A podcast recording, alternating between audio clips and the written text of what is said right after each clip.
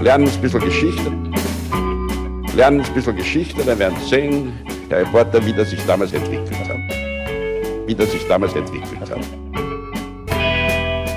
Hallo und herzlich willkommen bei Geschichten aus der Geschichte. Mein Name ist Richard. Und mein Name ist Daniel. Ja, und wir sind zwei Historiker, die sich hier Woche für Woche gegenseitig eine Geschichte erzählen.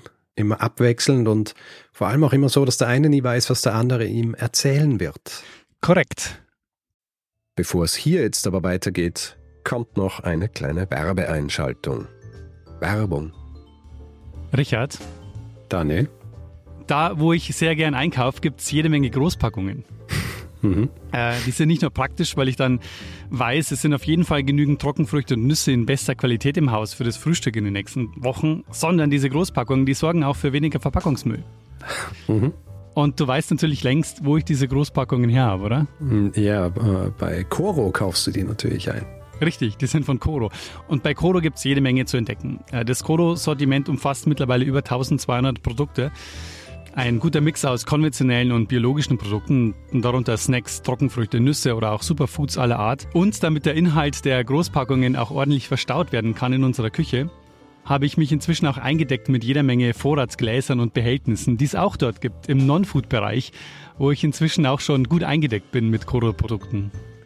So geht's mir auch.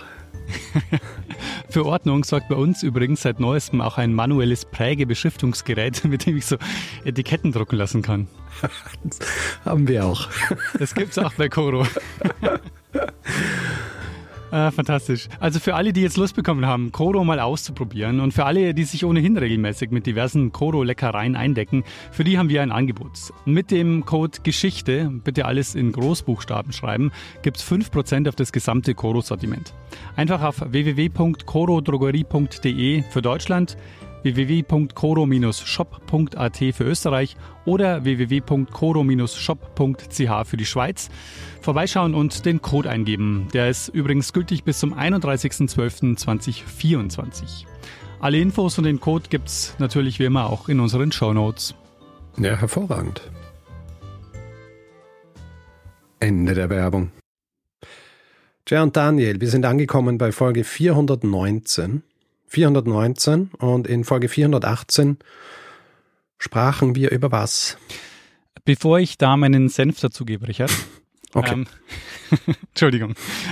Passt. Ähm, noch äh, eine Chance, die wir verpasst haben. vierhundertachtzehn hätte auch ähm, ein Statuscode sein können, den wir nicht erwähnt haben. Ja, ich weiß. Der Teapot-Statuscode, gell? Genau, einmal Teapot. Äh. Ja, so ein, so ein Spaß-Status-Code. Äh, Habe ich natürlich gewusst, aber ich habe gedacht, das ist zu nah an vierhundertvier. Ja. Ich kann es leider nicht machen. Sehr gut. Aber hiermit hast du es jetzt nochmal erwähnt, vierhundertachtzehn. Die Folge jedenfalls, die du gemacht hast, vierhundertachtzehn, da ging es um den Senf, das äh, du bezeichnet hast als das älteste Gewürz der Welt. Ja, also vielleicht ein bisschen aus dem Fenster gelehnt, mhm. ähm, aber glaube ich, kann man so auch annehmen. Sehr gut. Äh, passt schon. Ja, schönes Feedback erhalten dazu. Natürlich viele äh, Leute mit ihren äh, spezifischen Senf, Senfvorlieben. Die ausgiebigeren Feedbacks, äh, die ähm, werden aber dann im nächsten Feedback verarbeitet. Sehr gut. Gut, Daniel, ähm, nachdem wir das nachbesprochen haben, denkst du, du bist in der Laune, mir eine Geschichte zu erzählen? In der Laune und in der Lage. Sehr gut, beides äh, wichtig. Ähm, Richard, am dreizehnten August achtzehnhundertsieben macht sich Therese zu Mecklenburg von Regensburg aus auf den Weg nach Paris. Sie kommt dort am achtzehnten August an und logiert im Hôtel d'Étranger in der Rue de la Concorde.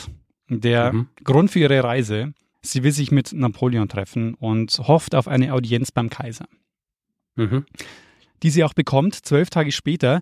Therese ist nämlich auf einer heiklen Mission unterwegs. Es ist so, die Folgen der napoleonischen Kriege bedrohen die Geschäftsgrundlage für ihre Familie. Okay. Dieses Adelshaus, in das sie eingeheiratet hat, zählt zu den wichtigsten des Kaiserreichs, des Heiligen Römischen Reichs Deutscher Nation, bis achtzehnhundertsechs. Jetzt droht der finanzielle und gesellschaftliche Absturz. Und weißt du, was achtzehnhundertsechs passiert? Ähm, achtzehnhundertsechs, naja, wir sind noch immer in den napoleonischen Kriegen. Mm, ja. Ähm, aber was genau dort passiert, ich weiß nicht. Ähm, Kaiser Franz der Zweite legt am sechsten August achtzehnhundertsechs die Reichskrone nieder Und damit geht das Heilige Römische Reich zu Ende. So, so ist das passiert.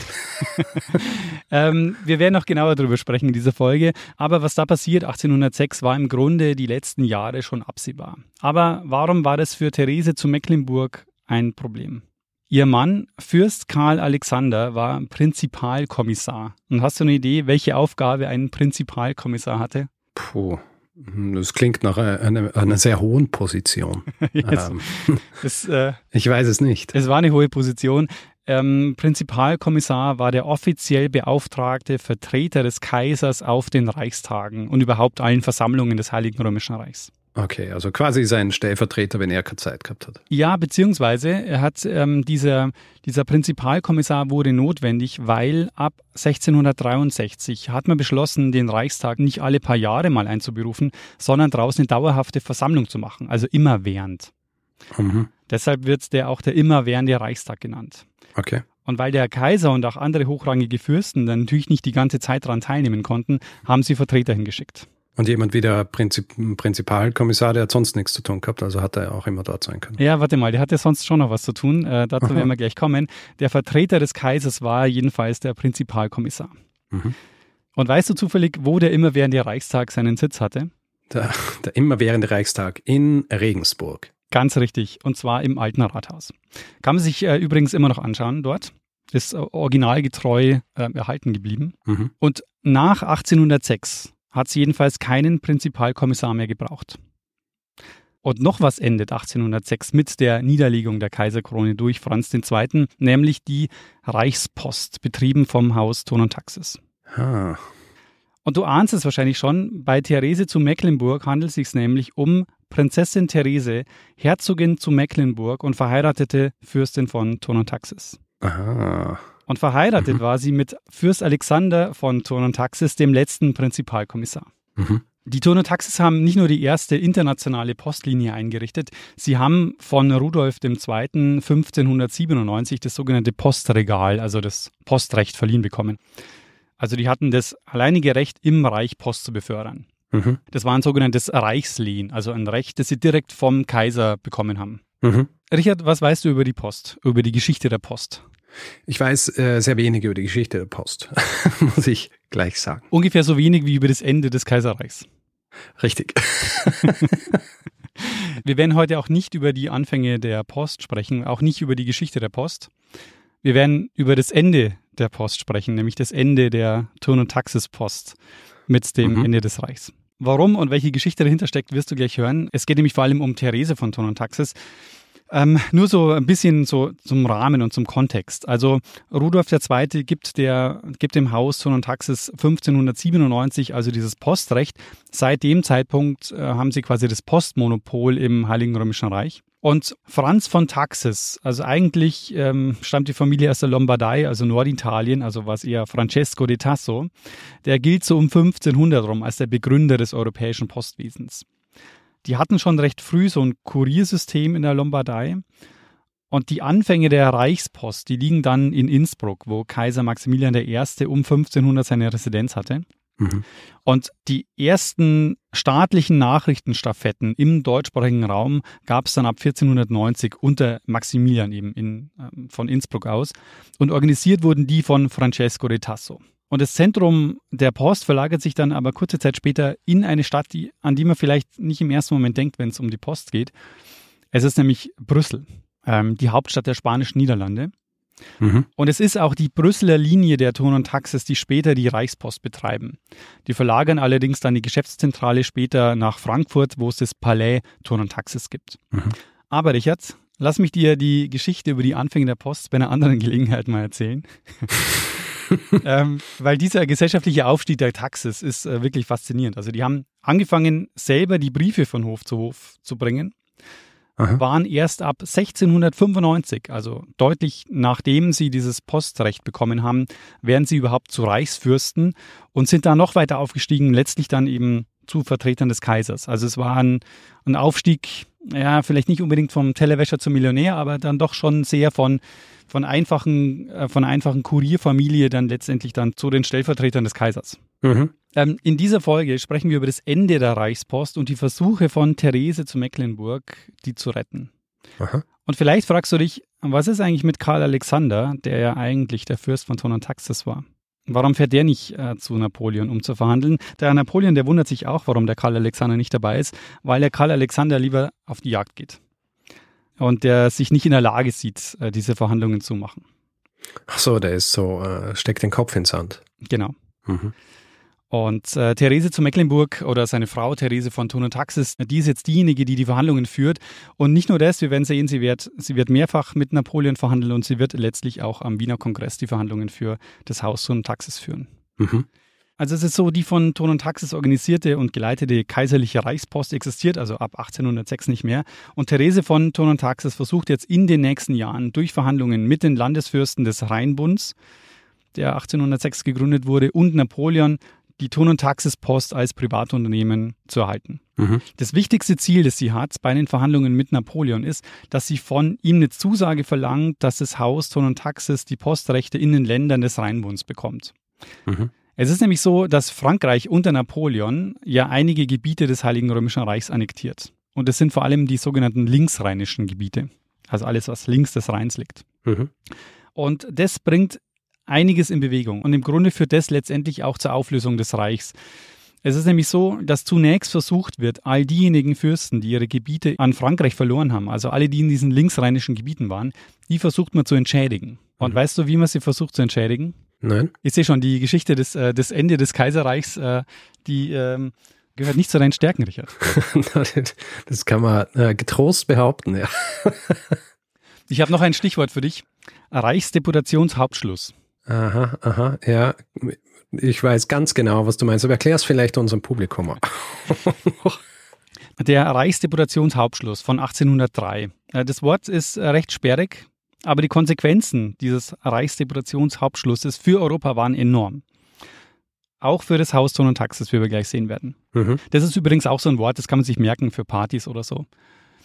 Ähm, okay. Reichsdeputationshauptschluss ist unfassbar wichtig für Europa oder für die Geschichte Europas, aber klingt natürlich ein bisschen sperrig. Ja, also das äh, gehört habe ich das, also ich habe auch sicher gelernt drüber in der Schule, ja. Ja, aber später nie wieder davon gehört.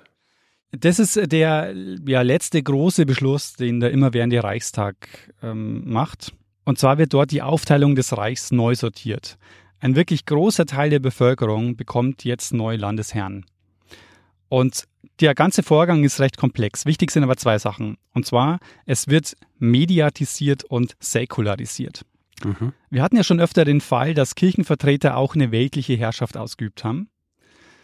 Und damit war jetzt Schluss. Die geistlichen Fürsten müssen auf ihre weltlichen Herrschaftsrechte verzichten. Allerdings mit einer Ausnahme, und das ist der Karl Theodor von Dalberg. Sagt dir der was? Nein. Der Dalberg. Ähm, das ist auch, äh, ja, der ist auch eigentlich was für eine eigene Folge. Das war der letzte Mainzer Erzbischof und Erzkanzler des Reichs und der wird entschädigt und bleibt weltlicher Herrscher, unter anderem vom Fürstentum Aschaffenburg und vom neu geschaffenen Fürstentum Regensburg. Okay. Der Verlust der weltlichen Herrschaft für die Kirche, das ist gemeint mit Säkularisation. Mhm. Aber es passiert noch viel mehr. Also zum Beispiel verliert der Großteil der Reichsstädte ihre Unabhängigkeit. Die waren bislang ja direkt dem Kaiser unterstellt und von einundfünfzig bleiben nur sechs Stück übrig. Und die werden einfach den benachbarten Fürstentümern zugeteilt, diese Städte, bis auf sechs. Und jetzt war es so, die Thrinotaxis waren ja Reichsfürsten. Und Reichsfürsten unterstanden keiner anderen Herrschaft, sondern nur dem Kaiser. Das heißt, man sagt dazu, die waren reichsunmittelbar. Mhm. Und bei den Thrinotaxis kommt jetzt noch dazu, die hatten ja kein eigenes Herrschaftsgebiet. Die haben halt im Grunde das Postrecht vom Kaiser direkt verliehen bekommen und waren halt als Reichsfürsten aktiv. Mhm. Und die ganzen Reichsfürsten, die werden, so wird das genannt, mediatisiert mit dem Reichsdeputationshauptschluss. Das heißt, die werden jetzt alle ins Reich eingegliedert und verlieren ihre Reichsunmittelbarkeit. Also mhm. diese, diese Reichsfürsten, die werden jetzt einfach den Landesherren unterstellt, wo sie halt wohnen. Okay. Das bedeutet in der Praxis, dass der Flickerlteppich viele kleine Flecken verliert, weil Grafschaften und kleinere Fürstentümer oder so mit dem Verlust der Reichsunmittelbarkeit dann der Landesherrschaft größere Fürstentümer unterstellt werden. Mhm. Und so geht es auch dem Haus Thrinotaxis. Die zählen nämlich auch zu den mediatisierten Fürstenfamilien. Also das heißt, da droht jetzt schon mal auch so ein gesellschaftlicher Abstieg. Bislang waren sie reichsunmittelbar direkt dem Kaiser unterstellt, aber den Status, den verlieren sie eben jetzt. Mhm. Und achtzehnhundertsechs ist es dann so, da gründen dann einige Staaten den Rheinbund unter dem Protektorat Napoleons. Also beim Rheinbund sind unter anderem dabei das Königreich Bayern oder das Königreich Württemberg. Und mhm. die erklären jetzt achtzehnhundertsechs den Austritt aus dem Reich und daraufhin legt Kaiser Franz der Zweite. Die Krone nieder. Okay. Und das Reich endet. Jetzt weiß ich endlich was über das Ende. Ja. Das ist in Kurzfassung, was passiert. Ja. Reichsdeputationshauptschluss, Mediatisierung, Säkularisierung. Und der ist notwendig, dieser Reichsdeputationshauptschluss, um die Fürsten zu entschädigen, die eben die linksrheinischen Gebiete verloren haben. Okay. Und jetzt kann man schon erahnen, dass die Zeit zwischen achtzehnhundertdrei und achtzehnhundertsechs, also vom Reichsdeputationshauptschluss bis zur Auflösung des Reichs, für Therese und Karl Alexander natürlich recht dramatisch war. Also vorher stand Karl Alexander als Prinzipalkommissar im Zentrum des Reichs. Es gab ständig Feste und Empfänge. Jetzt hat er nicht nur den Titel verloren und ist mediatisiert worden, auch das jahrhundertelange Geschäftsmodell seiner Familie droht wegzubrechen mit dem Verlust des Postrechts. Also einfach komplett ruiniert worden. Zumindest droht jetzt der Untergang des Hauses Thurn und Taxis. Ja, ja. Es fängt schon mal damit an, dass viele Poststationen im Westen wegfallen durch die Eroberungen Napoleons. Therese zum Beispiel schreibt in einem Brief, was das Haus Taxis bei dem Verlust des linken Rheinufers verliert und was es bei der bevorstehenden Verteilung und Zergliederung verlieren kann, ist unaussprechlich groß, gewiss über drei Viertel seiner Einkünfte. Hm. Und die Postkrise, die hat für die Thurn und Taxis aber schon früher angefangen, weil die Staaten, die beginnen so im achtzehnten Jahrhundert die Post zu verstaatlichen. Mhm. Ähm, Preußen fängt damit an, äh, zum Beispiel schon sechzehnhundertneunundvierzig. Ähm, sie dehnen aber die Poststationen dann noch weiter aus. Also der Höhepunkt der Thurn und Taxischen Reichspost war so um siebzehnhundertneunzig. Und danach verlieren sie dann Stück für Stück immer mehr Posten. Also mit Posten sind die Poststationen gemeint. Mhm. Hast du eine Ahnung, warum die Staaten das selber machen wollen? Ist das, weil sie die Kontrolle drüber haben wollen und äh, all solche Dinge? Ganz genau. Also die ähm, so größere Flächenstaaten wie Preußen oder so, die sagen, warum soll das eine Familie machen? In dem Fall zum Beispiel eine, die den Habsburgern recht treu ist. Hm. Ähm, die, das machen wir lieber selber. Mhm. Aber sie fangen dann an, mit den einzelnen Staaten Postverträge abzuschließen, weil es ist nämlich gerade für die Kleinstaaten Mitteldeutschlands ist es attraktiv, die Post weiterhin den Thurn und Taxis zu belassen. Ja. Nur so die, die Flächenstaaten wie Bayern und Preußen und so, die, für die ist es einfacher, das dann selber zu organisieren. Mhm. Aber mit der Auflösung des Reichs und dem Verlust der Reichspost war halt erstmal nicht klar, wie es jetzt weitergeht mit der taxischen Post und ob die es schaffen, sich jetzt als privatwirtschaftliches Unternehmen zu halten. Was sie hatten, war, dass mit, der, mit dem Reichsdeputationshauptschluss, dort wurde ihnen die Garantie zugesichert, da gab es einen eigenen Beschluss dazu, dass ihnen der aktuelle Stand der Posten garantiert wurde. Und äh, wenn diese Posten wegfallen, dann mussten die äh, jeweiligen Länder sie entschädigen. Mhm. Aber es ist halt so, dass das Postwesen in dieser Zeit unglaublich zersplittert. Also äh, im Rheinbund wird zwar den Thurn und Taxis zunächst mal das Postrecht zuerkannt, aber kurz darauf nehmen dann eben Baden, Bayern und Württemberg das Recht wieder zurück und äh, die wollen es lieber selber machen. Mhm. Um diese Zersplitterung nochmal zu verdeutlichen, achtzehnhundertzehn, also kurz nach Ende der Reichspost, gab es dreiundvierzig eigene Postanstalten auf dem Gebiet der ehemaligen Reichspost. Das ist äh, nicht wenig. Und es hatte natürlich praktische äh, Konsequenzen, weil das Porto wurde teurer, weil die Briefe ja durch die Hände mehrerer Postanstalten gingen. Mhm. Und auch die Reklamationen waren kaum noch nachzuvollziehen. Vorher wurden die halt zentral bearbeitet, weil es gab ja nur Ein, nur die Thurn und Taxis, die die Post befördert haben, konnte man sich bei denen beschweren.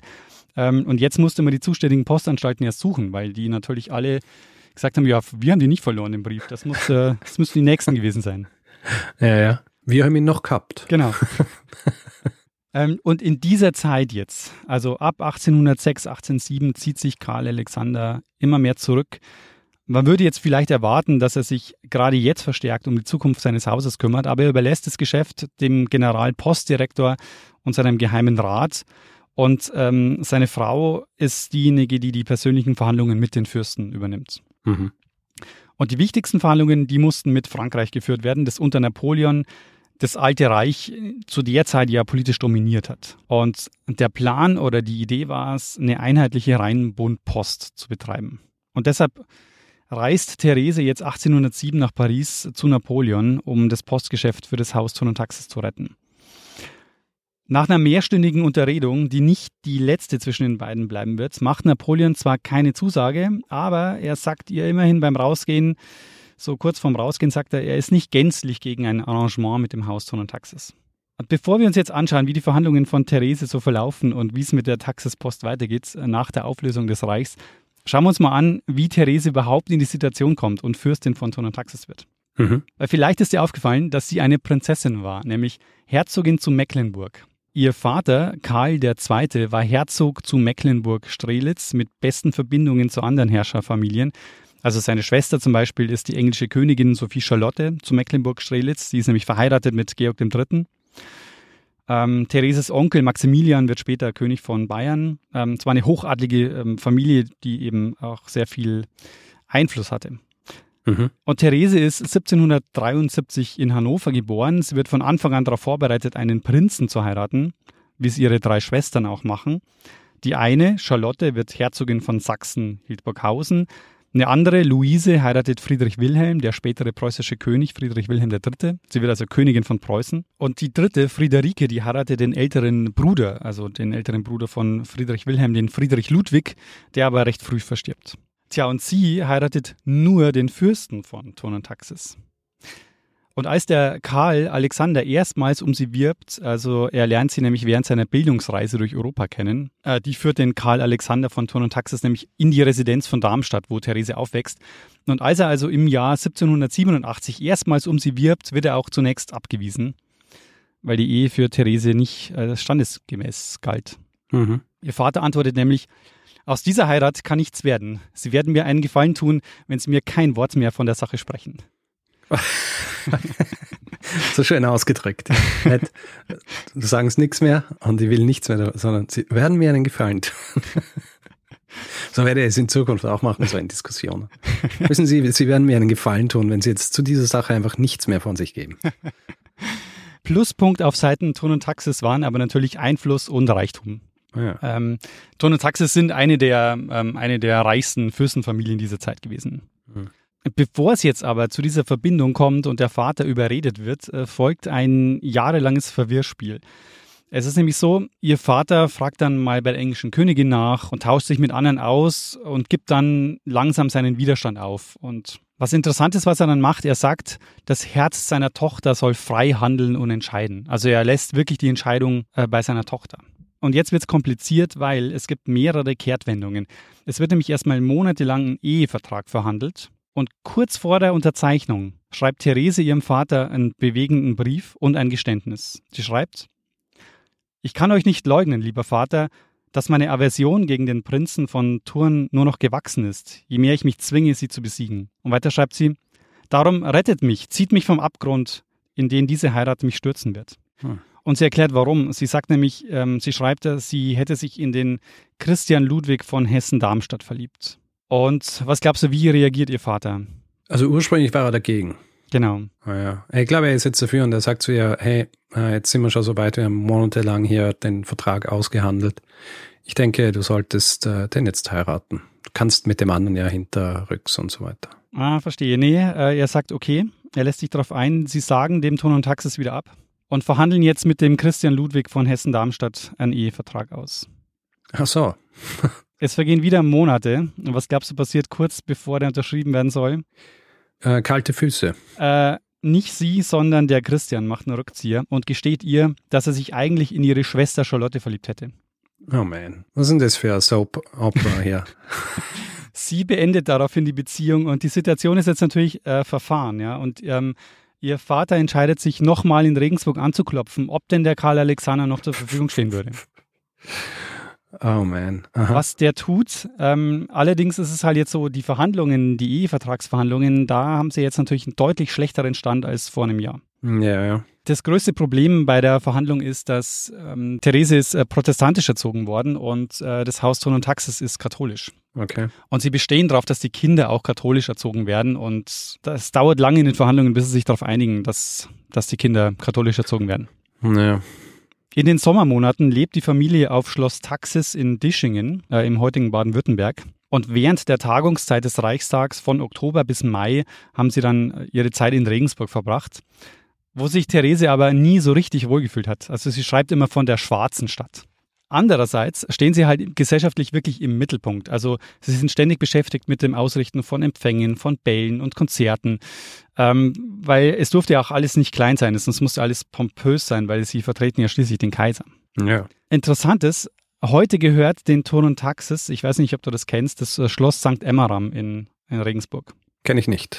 Und das hat einen recht großen Schlosspark in bester Altstadtlage, ähm, der nicht öffentlich zugänglich ist. Und, ähm, und es nimmt einen recht prominenten Platz in der Stadt ein. Und es gilt als das größte bewohnte Schloss Europas und hat über fünfhundert Zimmer. Das ist nicht wenig. Ähm, dieses Schloss wird ihnen aber erst achtzehnhundertzehn übergeben. Es ist nämlich ein ehemaliges Kloster, das Kloster Sankt Emmeram. Und es ist nämlich so, als katholische Fürsten dürfen die Turn und Taxis in der protestantischen Reichsstadt Regensburg kein Eigentum besitzen. Okay. Und deshalb mieten sie sich erst bei einem Gebäude des Bischofs ein. Das ist eh dort am Emmeramsplatz, also ganz in der Nähe vom heutigen Schloss. Da kommt es aber siebzehnhundertzweiundneunzig zu einem Brand. Und deshalb mieten sie sich dann äh, in Teile des Klosters ein und das bauen sie dann später zur Residenz um. Und ihr Vermieter ist jetzt der Fürstabt des Klosters Sankt Emmeram. Hm. Ich kenne ja äh, aus meiner Jugend äh, kenne ich etwas, was nach äh, Turn und Taxis benannt ist, und zwar der Turn und Taxis Park in Bregenz, der auch, glaube ich, tatsächlich von einem Turn und Taxis äh, gekauft wurde. Ah, interessant. Wenn du dich erinnerst, was passiert achtzehnhundertdrei? Der Reichsdeputationsschluss, Hauptschluss. Richtig. Und der Fürstabt verliert achtzehnhundertdrei damit seine weltliche Macht. Das Kloster Sankt Emmeram wird säkularisiert. Das war hm. nämlich eine Reichsabtei. Und nachdem achtzehnhundertsechs der immerwährende Reichstag aufgelöst wird, gibt es für das Haus Turn und Taxis ja eigentlich keinen Grund, in Regensburg zu bleiben. Mhm. Und nachdem achtzehnhundertzehn, da endet das Fürstentum Regensburg und die Stadt wird Teil Bayerns. Und in dieser Zeit verlagern sie dann auch die Postgeschäftszentrale wieder zurück nach Frankfurt. Mhm. Was auch faktisch dann der Mittelpunkt der Turn- und Taxis-Post war.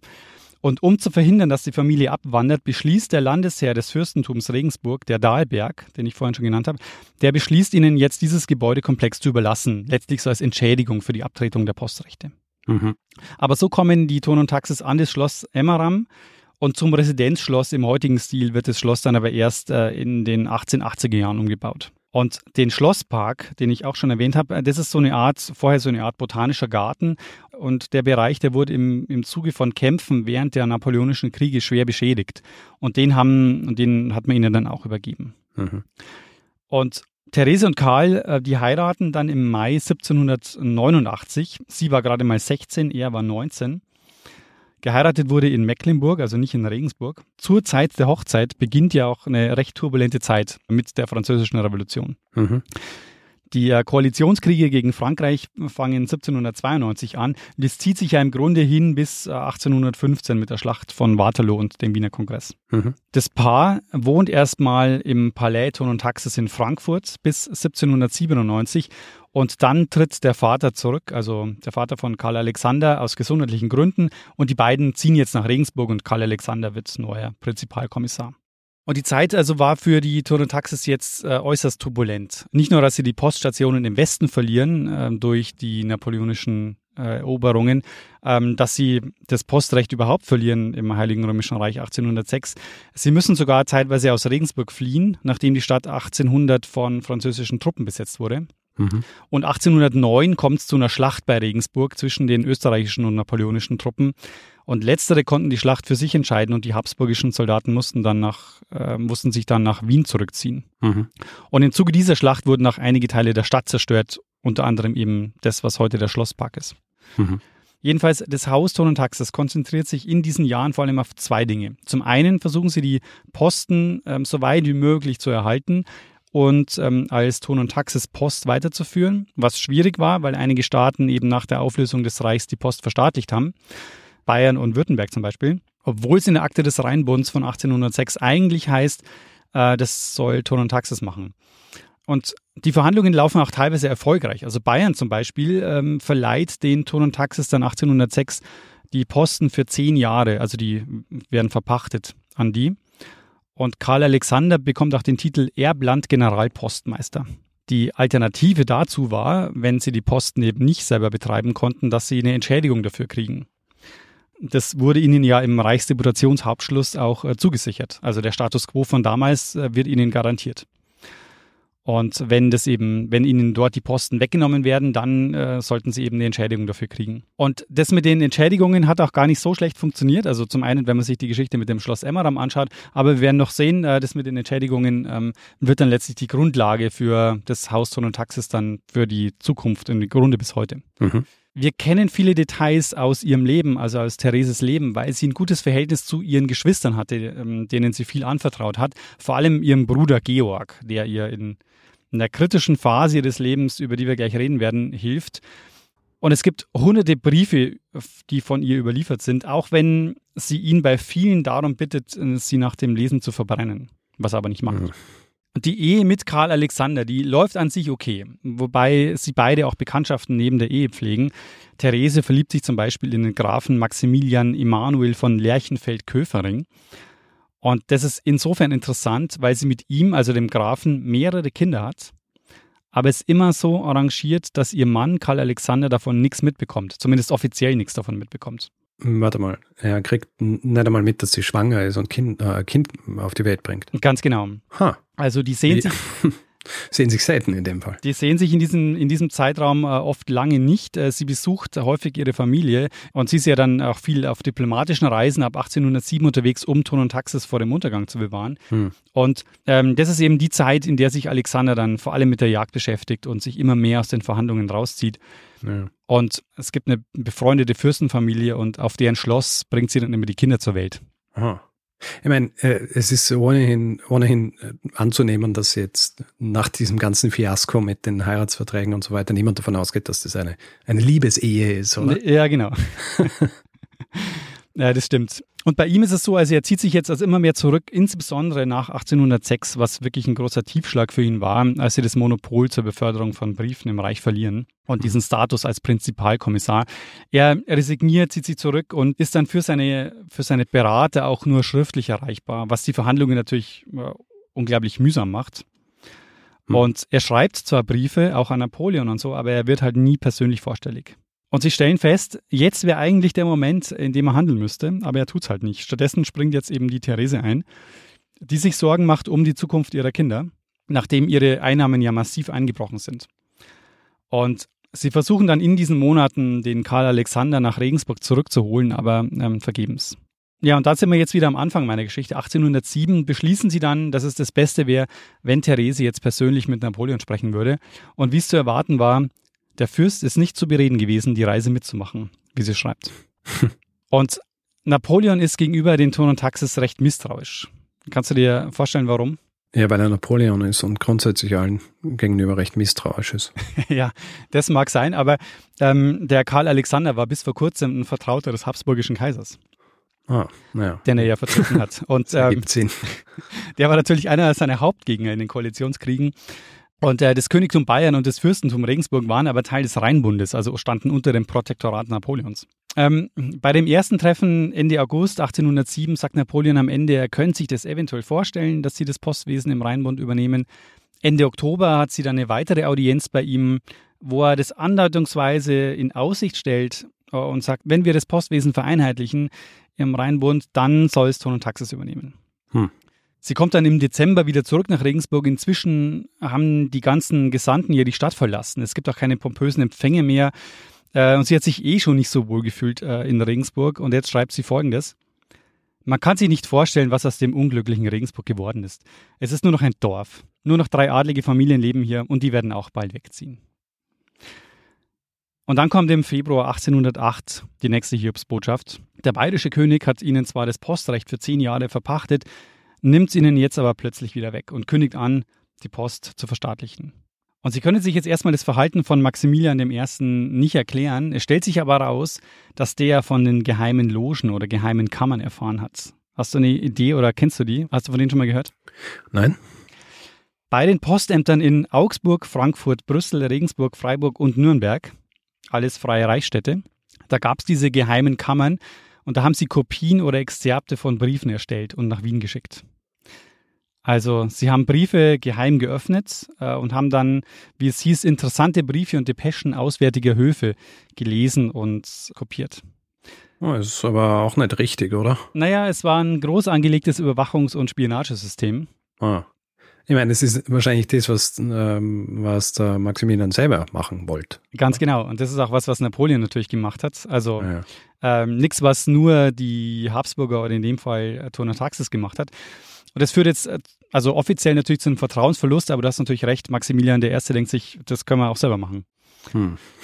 Karl Alexander gibt nämlich auch die geheimen Kammern dann zu in seiner Abtretungsurkunde an den, an den bayerischen König und sagt eben, der Wiener Hof hätte diesen Dienst finanziert und äh, die taxischen Beamten hätten dann die Aufgabe gehabt, Briefe wichtiger Persönlichkeiten zu kopieren. Mhm. Also Napoleon hat auch durchblicken lassen, dass er schon wusste, dass Thereses Schwester zum Beispiel, die Königin Luise, die preußische Königin, die hat in ihren Briefen an Therese ständig den Napoleon beleidigt. Und ähm, als preußische Königin ähm, war sie natürlich nicht gut, auf ihn zu sprechen. Und Napoleon wusste das, also ist auch klar, dass Napoleon die Briefe von ihr abgefangen hat und sie natürlich auch gelesen ja. hat. Äh, und das hat Thereses Verhandlungsposition nicht unbedingt erleichtert, dass ihre Schwester über den Napoleon lästert. Hm. Im Herbst achtzehnhundertacht kommt es dann zu einem Fürstenkongress in Erfurt, an dem auch der Zar Alexander der Erste teilnimmt. Und Napoleon ist auch dabei.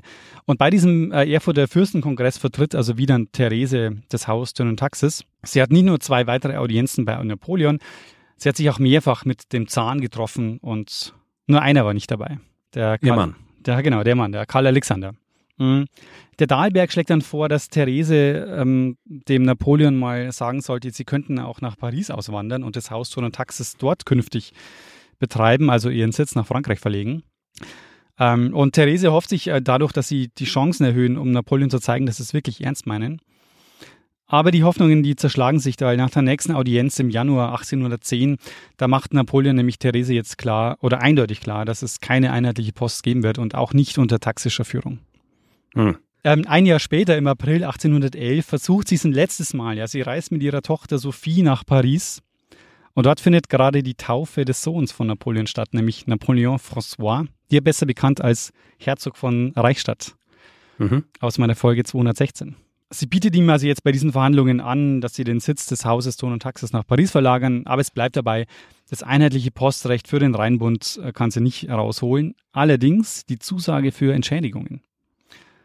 Und diese Entschädigungen sind letztlich auch der Beginn des Hauses Thurn und Taxis als Großgrundbesitzer statt Postunternehmer. Ah. Als sich jetzt die Niederlage Napoleons abzeichnet und als sich abzeichnet, dass sich die Fürsten in Wien treffen wollen, um die Neuordnung Europas zu verhandeln, da schreibt Therese an ihren Bruder, also muss ich dahin.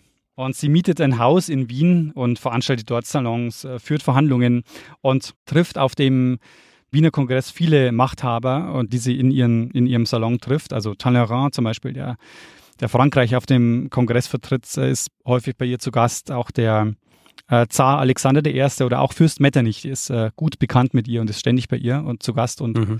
äh, in ihren Salons. Ja, ich meine, bei Metternich kann ich mir vorstellen, dass er großes Interesse hat an jemanden, der Erfahrung mit dem Postwesen hat. Oh ja, genau. Er hat äh, sich sicher auch ausgekannt mit den, äh, den geheimen Logen. Mhm. Ihr Verhandlungserfolg war gemeinsam mit dem Generalpostdirektor Vrinz Berberich, dass in der Bundesakte des Deutschen Bundes, der da gegründet wurde, da wurden nämlich ebenfalls die taxischen Posten in der Ausdehnung von vor der Auflösung des Reichs garantiert, wie schon im Reichsdeputationshauptschluss von achtzehnhundertdrei. Mhm. Und andernfalls waren eben Entschädigungen zu zahlen. Also dieser Status, der wurde ihnen garantiert, jetzt auch im Deutschen Bund achtzehnhundertfünfzehn. Und eigentlich war natürlich, eigentlich wäre es natürlich auch interessant gewesen für Thurn und Taxis jetzt die Post für den Deutschen Bund zu machen, also eine einheitliche Post dort durchzusetzen, so eine Bundespost, analog zur alten Reichspost.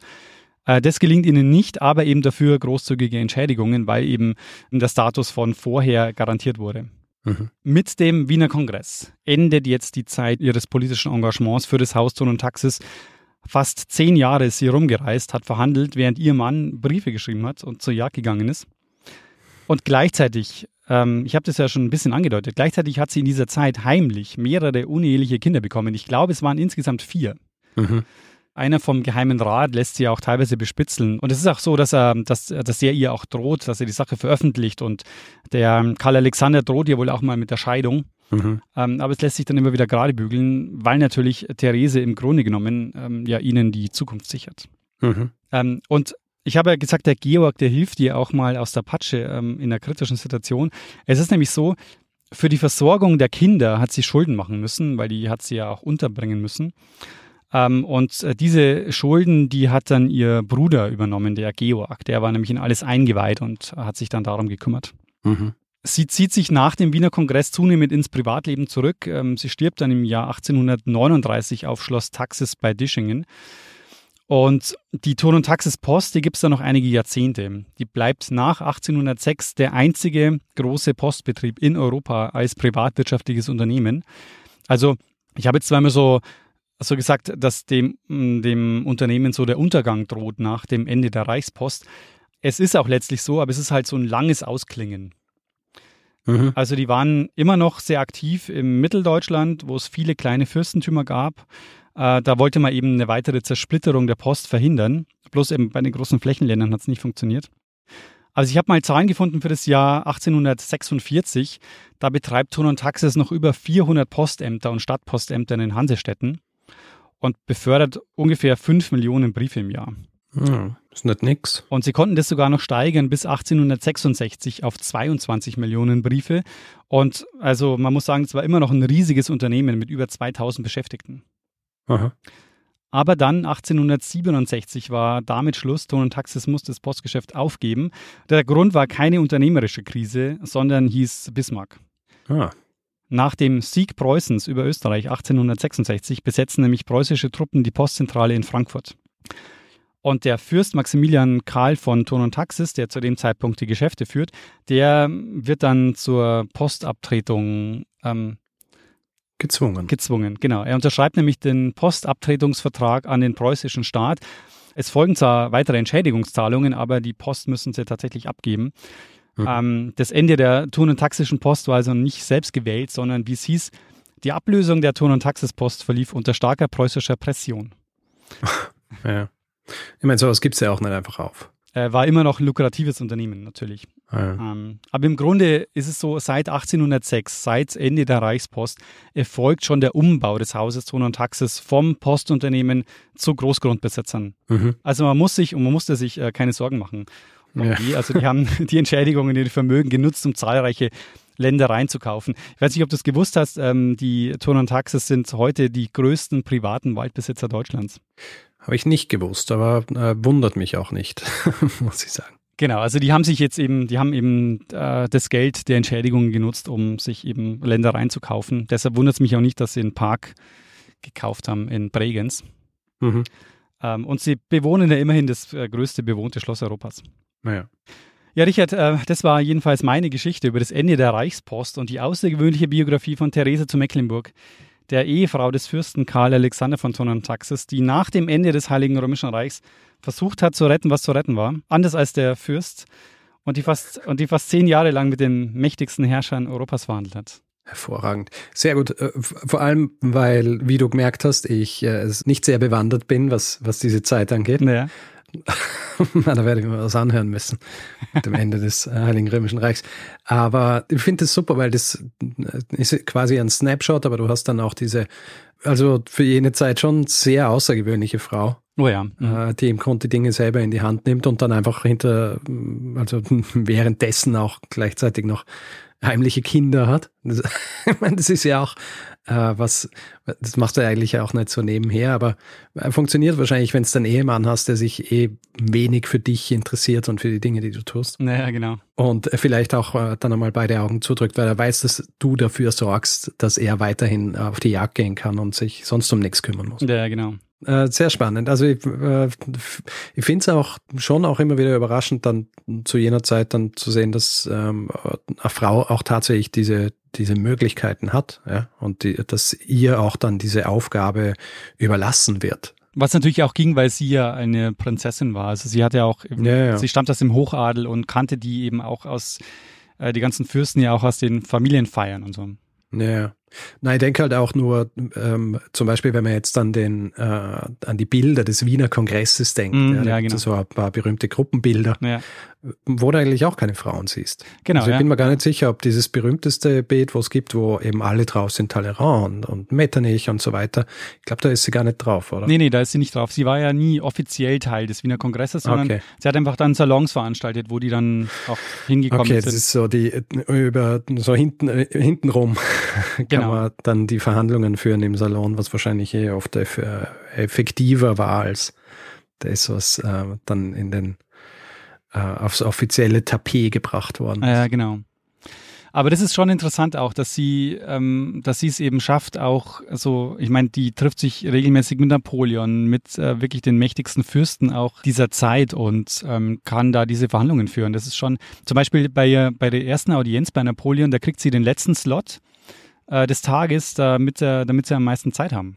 Oh. Und äh, das ist schon, also es ist schon außergewöhnlich. Und das war erfolgreich. Also genau, zumindest, relativ. zumindest was die Entschädigungen betrifft. Also ja. dadurch, dass sie eben immer wieder das, äh, die Interessen des Hauses Sohn und Taxis eben ähm, ja, aktuell gehalten hat bei diesen ganzen Verhandlungen, äh, hat es wahrscheinlich auch besser mit den Entschädigungen ja. geklappt. Also ich glaube, für die äh, eben für die Familie Thurn und Taxis ist, äh, ist gut ausgegangen schlussendlich. Ja. Äh, natürlich haben sie schlussendlich dann nicht die Kontrolle über die gesamte Post gehabt. Aber äh, ich gehe mal davon aus, dass es da eh in erster Linie nicht um äh, was Prinzipielles gegangen ist, dass sie unbedingt die Post machen wollen, sondern dass sie einfach viel Geld machen wollen. Ja, genau. Und das haben sie schlussendlich ja auch gemacht. Genau, das stimmt.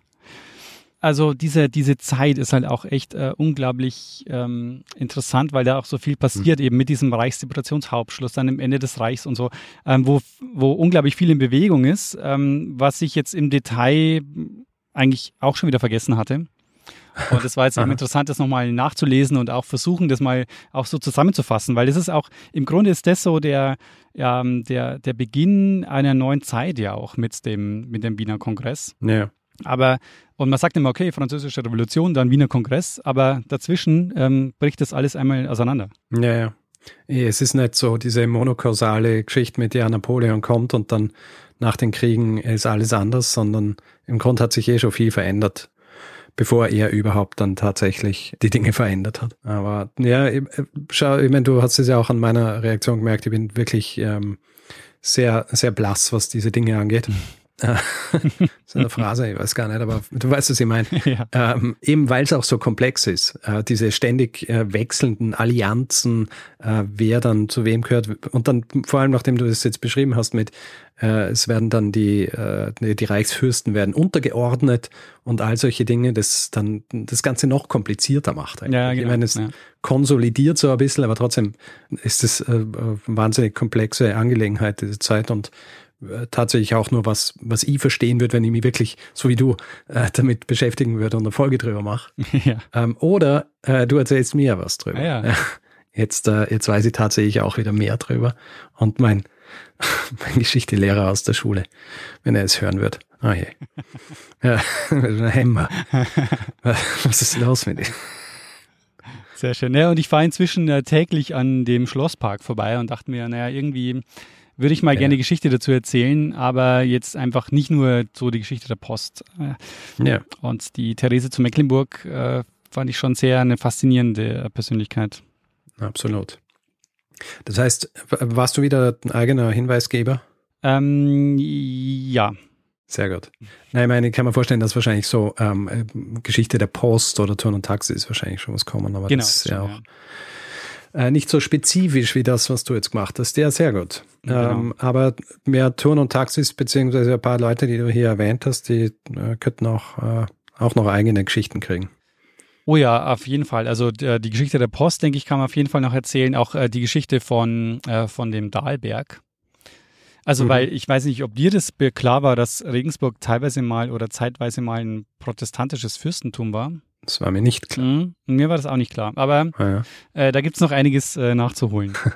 Das sind auch äh, die, das ist auch das, was sie subsumieren, also äh, unterschiedliche Allianzen, ja. ja. die äh, Religionszugehörigkeit. Sehr gut. Hast du, ähm, hast du Literatur, die du empfehlen kannst dazu? Also zwei Bücher äh, kann ich äh, sehr empfehlen. Zum einen das Buch Thurn und Taxis, die Geschichte ihrer Post und ihrer Unternehmen von Wolfgang Behringer. Das scheint mir so das Standardwerk zu sein. Mhm. Und zu Therese kann ich das Buch Therese von Thurn und Taxis von Caroline Phillips empfehlen. Beide Bücher sind zufälligerweise im Piper Verlag erschienen.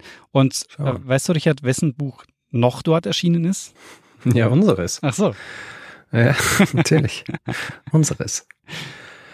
Und es ist auch echt interessant, wie, wie die es auch geschafft haben, ja, dieses Familienunternehmen wirklich jetzt schon seit, weiß nicht, was haben wir jetzt, äh, seit von fünfzehnhundert, wo sie die mehr oder weniger die Reichspost installieren, bis heute ja, wirklich ja. auch in Familienhand zu behalten. Das ist schon äh, ja, ja. faszinierend. muss man natürlich auch dazu sagen, ähm, wenn einmal Geld da ist, dann ist es ähm, einfacher, mehr Geld zu machen, als alles zu verlieren. Das stimmt, ja. Aber gibt es nicht diese Regel, dass ab der zweiten Generation das äh, Vermögen wieder weniger wird? Ich glaube, das bezieht sich nicht auf, auf den Adel. Ansonsten hättest, ähm, hättest du wahrscheinlich viel früher viel mehr verarmten Adel gehabt. Ja. Also ich glaube, da das sind dann das nicht, kann man nicht, wahrscheinlich nicht mit so Familiensystemen äh, wie bei uns herkömmlichen mhm, Menschen äh, vergleichen. Ja? Das stimmt. Die nicht mit, äh, mit äh, blauem Blut in den Adern auf die Welt gekommen sind. Aber also es hätte achtzehnhundertsechs auch vorbei sein können. Ja, hey. Und äh, dank Therese nicht. Genau. Sehr gut. Dann würde ich sagen, äh, gehen wir weiter zum letzten und äh, zweiten und letzten Teil dieser Folge und machen einen Feedback-Hinweis-Blog. Machen wir das. Wer Feedback geben will zu dieser Folge oder anderen, kann das per E-Mail tun, feedback at geschichte punkt f m, kann es direkt auf unserer Website machen, Geschichte Punkt f m, kann es auch auf den unterschiedlichen Social-Media-Plattformen tun, dort heißt man Geschichte Punkt f m, außer bei Mastodon, da gibt man am besten Geschichte Punkt social in einen Browser ein und landet direkt auf unserem Profil. Und wer uns reviewen will, Sterne vergeben und all solche Dinge, da bietet sich äh, zum Beispiel Apple Podcasts an oder grundsätzlich einfach ähm, jeder Ort, wo es möglich ist, Podcasts zu bewerten. Merch gibt es unter geschichte Punkt shop und wer diesen Podcast werbefrei hören möchte, hat zwei Möglichkeiten. Bei Apple Podcasts gibt es den Kanal Geschichte Plus. Ähm, den kann man abonnieren und äh, man kann bei Steady sich den Feed kaufen für vier Euro im Monat. Da gibt es alle Informationen unter geschichte Punkt f m slash steady. Wer uns lesen möchte, hat die Möglichkeit, sich ein Buch zu kaufen, das im Piper Verlag erschienen ist und da heißt Geschichten aus der Geschichte, wo es zwanzig Geschichten zu lesen gibt. Also beziehungsweise neunzehn, also es gibt zwanzig Geschichten zu lesen, aber neunzehn davon äh, sind noch nicht hier im Podcast äh, vorgekommen. Und dann bedanken wir uns in dieser Woche noch bei Fabian, Laura, Oliver, Günther, Sofian, Martin, Sebastian, Markus, Dirk, Florian, Steve, Nicola, Oliver, Daniel, Janosch, Sarah, Carsten, Friedegard, Mitra, ähm, Philipp, Ralf, Annemarie, Stefan, Holger, Michael, Christine, Linda, und Lukas, vielen, vielen Dank für eure Unterstützung. Ja, vielen herzlichen Dank. Und vielen Dank an Lene Kieberl fürs Schneiden dieser Folge. Ja, dann äh, würde ich sagen, Richard, mach mal das, was wir immer machen und äh, geben dem einen das letzte Wort. Das immer hat, nämlich Bruno Kreisky. Lernen ein bisschen Geschichte. Lernen ein bisschen Geschichte, dann werden Sie sehen, der Reporter, wie das sich damals entwickelt hat. Wie das sich damals entwickelt hat.